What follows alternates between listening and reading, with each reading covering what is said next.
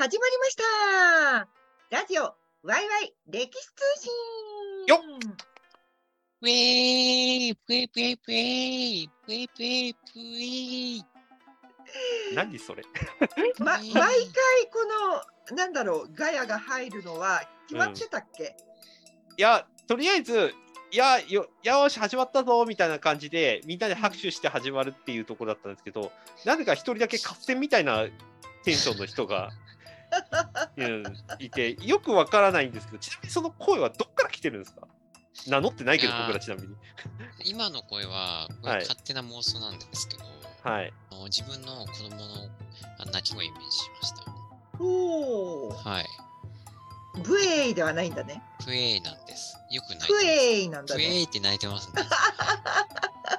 それいつもエイでばっかしやがってブエイって言ってますねえ、名乗る前からのろけまさかのそのうちブエ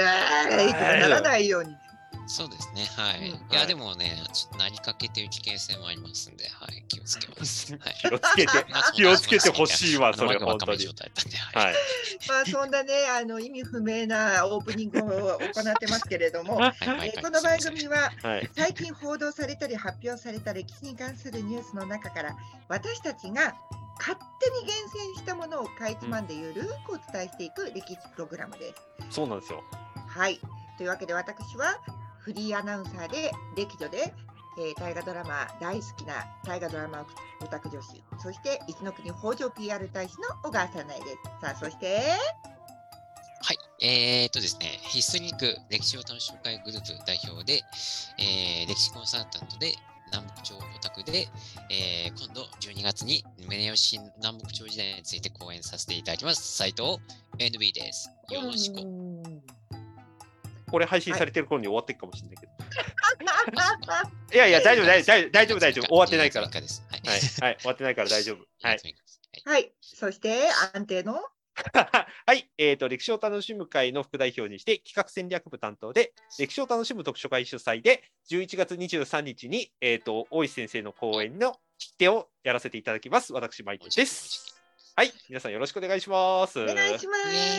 はい、せっかくだからちょっと告知も入れてみた、うん、素晴らしい、はい、さあ前置きが長くなるとねグダグダになっちゃうので速やかにはい、今日も厳選した3つのニュースをお届けしていきたいと思うんですが、まず1つ目です。はい、はい、賤ヶ岳の七本槍、脇坂康春の甲冑や十文字槍展示、辰野市で特別展ということで、これはサンテレビよりの情報です。はい、賤ヶ岳の戦いで活躍した脇坂康春をはじめ脇坂家の大名としての歴史をたどる特別展が兵庫県辰野市で開かれています。でこれ辰野市辰野歴史文化資料館で開かれている特別展、脇坂家大名への道は脇坂家が辰野に入ってから今年で350年の節目を迎えるのを記念して企画をされました、はい、でこの会場では賤ヶ岳の戦いで七本槍の一人として活躍した脇坂康春が使用したと伝わる甲冑や十文字槍をはじめ、羽柴秀吉が康春に宛てた書状など貴重な資料が公開で、また初代康春から2代康元、3代康政のゆかりの品々が展示されていて、安土桃山時代から江戸時代にかけて、うん、脇坂家が大名として成長し地位を確立するまでの道のりをたどることができます、はい、でこの特別展は12月4日まで開催されています、はい、というニュースです。おー、渋いそうですね。いやこれ戦国鍋テレビを思い出す。分かる人にしか分からんけどよく分かる。うん。うん、ちょっとね渋いっすよね。改めて言うとあれですけど、賤ヶ岳の七本槍ってね、まあ、歴史詳しい方は知っている加藤清正とか、福島正則に代表される7人が静ヶ岳、文字通り静ヶ岳の戦いで一番活躍して注目された人ってことで、秀吉から表彰された人7人を一応そういうふうに呼んでるんですが、まあ一応これは PR をお上手な秀吉によって作られた7人だというふうには言われていますよね。まあ秋元康がこう売り出したいアイドルをこうごそっとね、この子たちが光ってるっていうような感じの、はい、広告宣伝みたいな。そうですね、はい、実際にはもっと9人とか10人いたらしいんだけれども、病死してしまったり、打ち取られてしまっていたりっていうことがあって、ちょうど7人ぐらいに収まったんじゃないのっていう、神セブン、神セブン、そう、はい。しかもこの元ネタが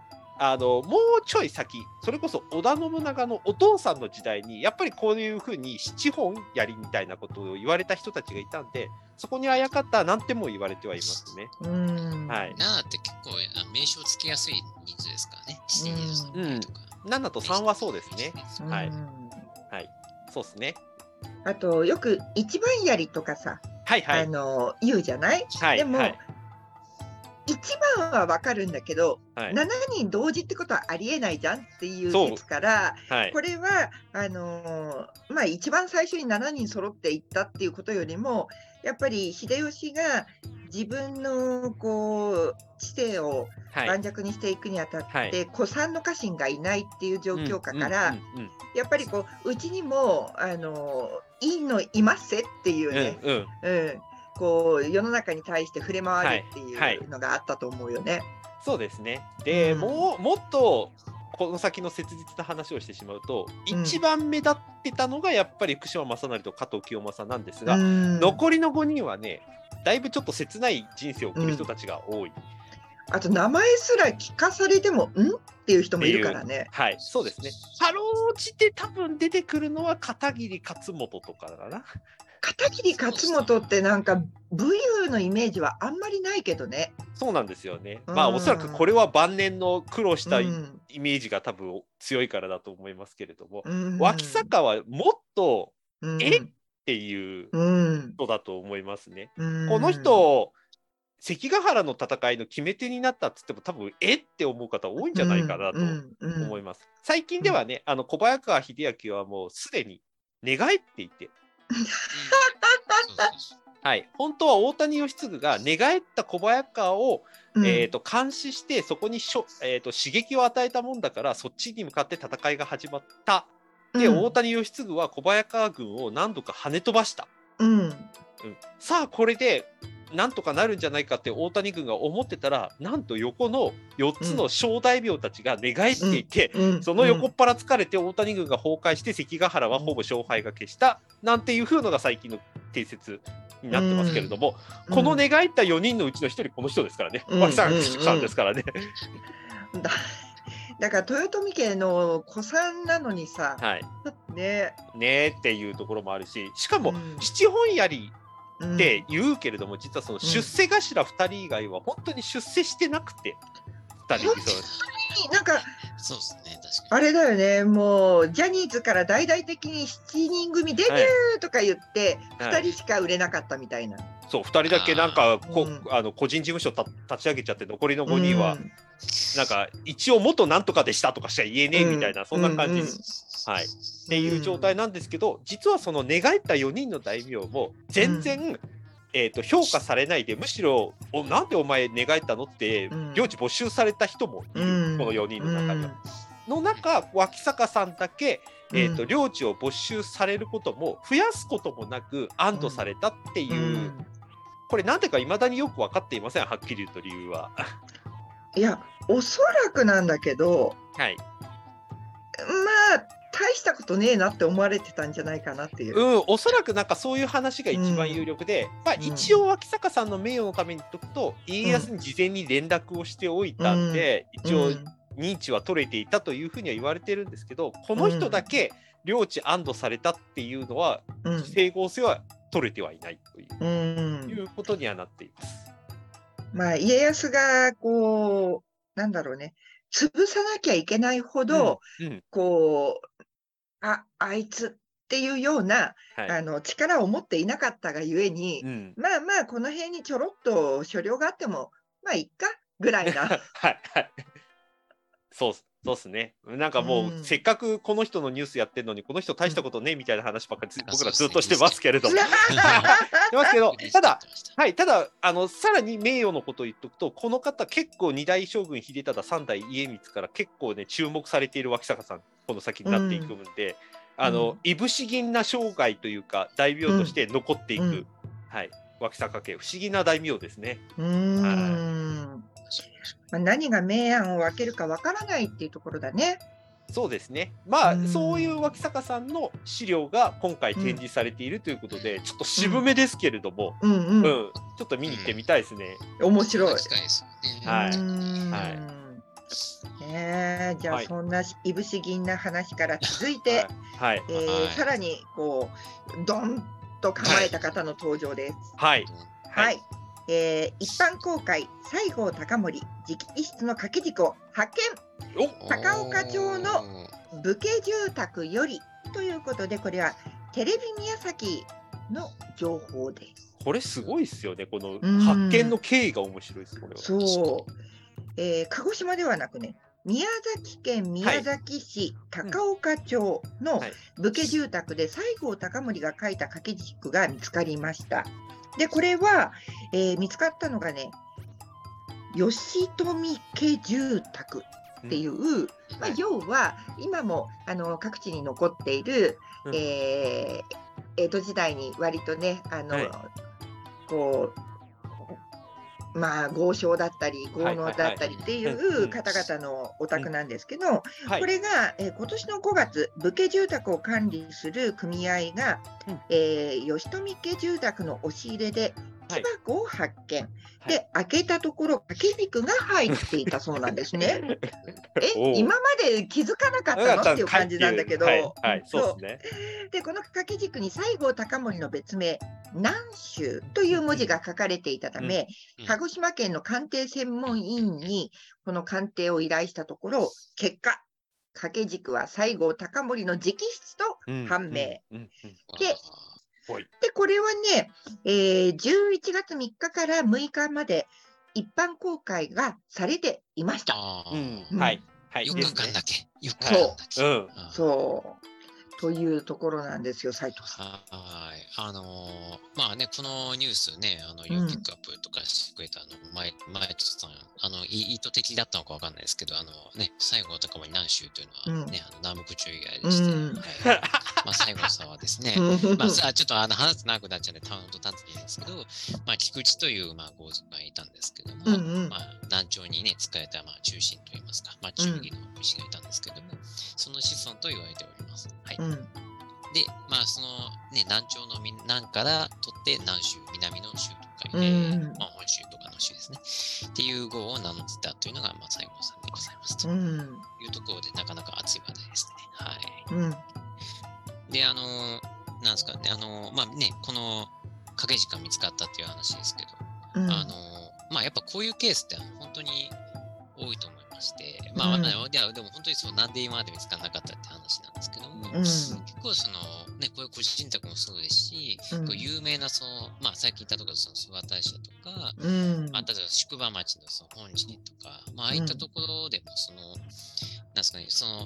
一回こういう古文書とか整理したんだけども、実はその時整理しきれませんでしたとか、教えすれば見てなかったなみたいな抜けがあるわけですね。そういうのって結構どんな文化財とかね、施設でも場所でもある話で、今回もそういうパターンなのかなというふうに思いました。しかもね、逆に住宅の教えって意外と見そうで見ないじゃないですか。なんか意外とね、教えの中にまさかドラえもんが隠れてるなんてあんま思わないじゃないですか。隠れてないけどね。あとから寝てんだ、ドラえもん寝てると思わないじゃないですか。っていうね、心理的なものかなと、思いまして。いや本当にこう思いもかけないところにお宝が眠ってるっていうのはあるあるだと思うんだけど、あとやっぱり鹿児島じゃなくってこの宮崎にあったっていうのもね、当時の、島津藩の領地って、今の鹿児島県の領地とまたちょっと違うじゃない、うん、はいそうですね、うんうん、だからそういったことも面白いなと思って。そうですよね、うんうんうん、ね、島津ねヒューガも収めたりしてます、ね、うん、そうそうそう、うんうんうん、そうそうそう、うん、もうちょっと言うと薩摩戦国時代の薩摩島津、うん、はい、あそこも実は織田信長と同じで本家ではなくてうん、分家というか、まあうん、本筋ではなかったところが、うん、飛躍していってうん、九州、ね、統一するなんて勢いのある家になりましたけれども、うん、この薩摩島津後に薩摩の島津4兄弟を生んだ家ですけれども、どうやって自分たちの家が正当だということを歌おうかっていうことをずっと考え続けていた家だというふうには言われていて、よく言われているのが薩摩島津って、うん、薩摩隼人の家だから野生的だと、うんうんうん、動物的だという話があるんですが、うんうん、最近の研究だとむしろ逆で、うん、もうそもそも源頼朝の隠し子だなんて言われてたぐらいの家なので、うんうんうん、鹿児島に行くと九州に行くとその中心地から離れるっていうことにプライドを持ち続けなきゃいけないから、うん、都の文化とかをちゃんと研究して、うん、ちゃんとしたその文化観を持つ家であろうというふうにずっとし続けていた家っていうふうに最近では言われている、うんうんうん、はい、代表的なところで言うと薩摩4兄弟のおじいちゃん、うん、はい、日進斎っていうおじいさんがいますけれども、うんうんうん、はい、この日進斎さんが作ったいろは歌、今でいうところのあいうえお新聞、あいうえお作文ですね、うん、いなんとかろはなんとかっていう風に読み方、非常に読みやすく分かりやすく、それでいて、教育方針がすごく伝わる、うんうん、遊び心のある歌を作ったっていうぐらい、うん、彼らはその異国と言っちゃうとちょっと今失礼かもしれないけれども、全然本州から離れたところにいながら、うん、自分たちとは何者なのかをちゃんと追求し続けた家、うん、哲学を持ってる家ですね、島津はね、うんうん、ね、だからなんだろうね、うん、こうやっぱり南の端っこっていう、はい、そのまあ今日の都から離れているっていうことに対しての思いもありながら、うんうんうん、でも独自の路線もうまくこう隠れ蓑にしてできるっていう環境をすごく面白くうまいことやったよなっていうイメージがあるね。うん、そうっすね、まあ、この方向性があるから豊臣秀吉に降伏してから島津って割れるんですけどね、うん、はい、当主で、まあ、引退したんだけどもほぼ当主としていた義久は島津らしさを貫こうとして、義弘は逆に豊臣政権とつながることで中央政権のいいとこ取り入れようとしてっていう、この2つで割れて、しかもさらに当主になった後の家久、後家久君は乱暴者にとして帰って島津の信頼を集めていくとか、よくわかんない三党体制ができてくるのも、やっぱり島津の文化観のとそれぞれの良さに全部寄ったっていう構図が見えるのもこの魅力的なところですね、うんうん、だからなんかこう私も鹿児島行ったけど、はい、まずこう植物がさ本州と全然違うじゃん、ヤシの木とかさ南国系があるじゃない、うんはいうん、でそこにちゃんと日本家屋がね鎮座してるっていうこのアンバランス感がすごいこう東北の民からすると、うん、なんかだからね多分当時の人たちもこう、うん、自分たちのアイデンティティっていうのは、うんうん、日の本の大大名である島津家の民なりっていうのはありながらも、うん、でも琉球だったり大陸だったりっていうのとも近しい間柄で、はいはいうん、おそらく、まあ内地の人間とはまた違ったものの見方とか尺度を持ってたんじゃないかなって。はいはいはい、なるほどね、はいうん、そんな感じありますね。でね、これ内容がその、ね、戊辰戦争で、まあ、修正する、ね、いとこに送ったものってありますけど、うんまあ、ちなみにその、ね、宮崎、まあねまあ、戊辰戦争じゃないですけど、ね、西南戦争って意味だと九州全体が、うんまあ、結構戦争になってるじゃないですか、うん、なんでそのどさくさでなんか散逸したのかなと思ったり、いし、うんうんうん、かもしれないし、もしかしたら隠してたのかもしれないですね。戊辰戦争といえばあれだよね、西郷隆盛の弟も、はい、戦に出かけてったけど、戊辰まで到達する前に長岡でね、はい、亡くなっちゃうけど、はい、まあ、そういった形で身近な人たちがね、戦に出ていくっていうのを見送った側っていう心理があるんだろうね。そうでしょうね。さらに言っちゃうと、後の、海軍大将になる西郷嗣道、彼も首のところ貫かれて死にかけて、うん、はい、で外科手術やらないとダメだって言って、うん、イギリスの外科医を連れてきたおかげで生き延びたっていう話ありましたけど、それぐらいの激戦だったらしいですからね、当時はね。まあ、西郷さんに関してはね、謎多きところもまだまだあるから、そうすね、これからまたいろいろ出てきたらいいよね。はい、ぜひぜひ、はい、期待してます。じゃあそれではいよいよ最後のニュースです。はい、奈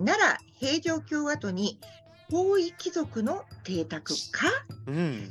舎人親王邸説も。お奈良新聞よりの情報です。はい、また古代来ましたね。はい、